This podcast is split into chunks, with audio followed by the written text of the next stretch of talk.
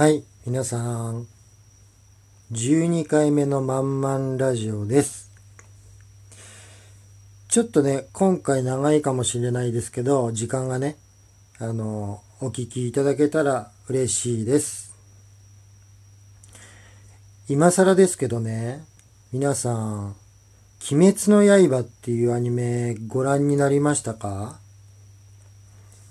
巷ではね、大人気のアニメで、ずっと少年ジャンプでね、連載されていて、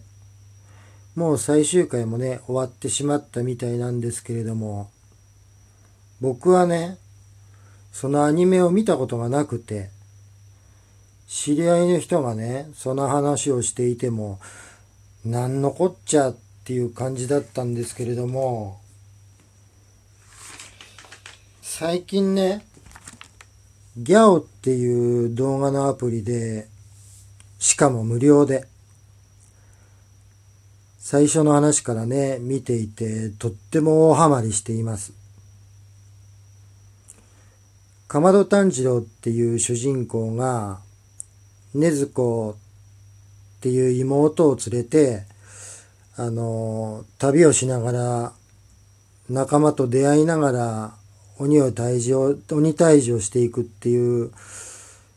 あの、僕の話だけ聞いてたら、金太郎の鬼退治の話かってね、思われちゃいそうですけれども、あのね、非常に引きつけられるアニメでして、まだの方はね、ぜひ、あの今ね、ギャオで見れますので、あの、見ていただけたらと思います。でね、その中で、僕の好きなキャラクターが言いましてね、あのー、禰豆子とね、炭治郎が好きなのは、まあもちろんなんですけれども、あのー、蝶々をね、毒で操る、胡蝶忍っていうキャラクターがいるんですけれども、もしもーし、大丈夫ですか？仲良くしてくれなきゃ嫌ですよ。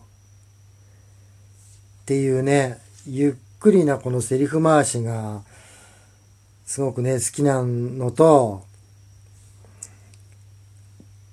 俺をポワパさせるんじゃねえ。お前にできることは俺にだってできるんだよ。っていうね、イノシシの皮をかぶった伊之助っていうキャラクターがいるんですけれども、その二人がね、あのー、とっても好きです。はい。そんなんですけれどもね。はい。あのー、それではね、あのー、今日も一曲聴いていただこうと思います。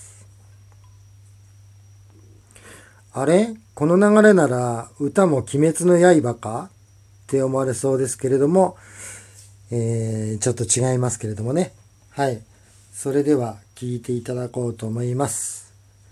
歌は万蔵で、銀河鉄道39映画バージョン。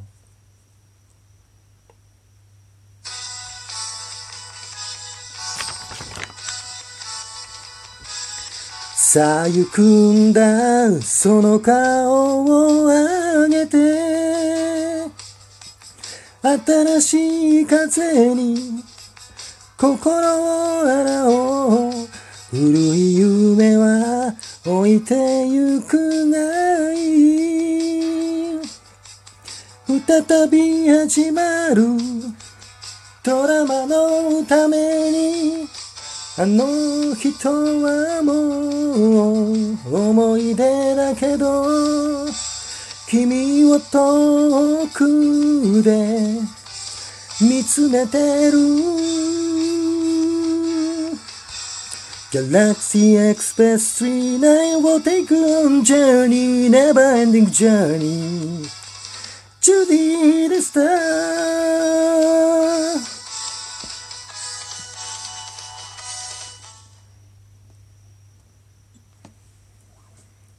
はい。ありがとうございます。聞いていただいて。えー、っとね、どこへ書いたっけな。あのね、僕これノートに書きながら喋ってるんですよ。あの、セリフを。で、こう、ちゃんとまとめて書けばいいんですけれども、この思いついたことを思いついたようにこう書いてるので、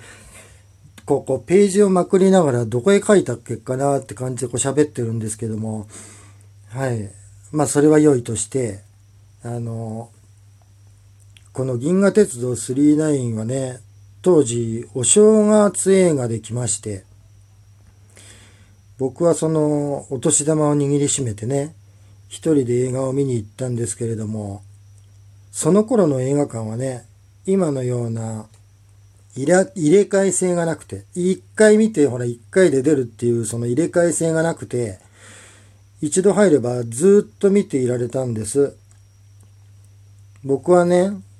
その最後のメーテルがね、鉄郎にキスをして、39に乗ってね、また旅立っていくシーンが見たくて、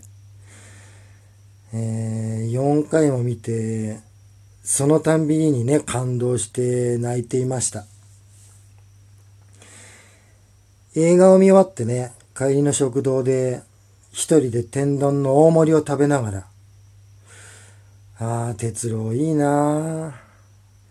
僕にもメーテルのような素敵な女性が現れないかななんてね、つぶやいていたんですけれども、最近になって、ハッとするようなね、女性が僕の目の前にね、現れてね、とっってもご機嫌に、ご機嫌な毎日をね、あの、暮らしています。はい。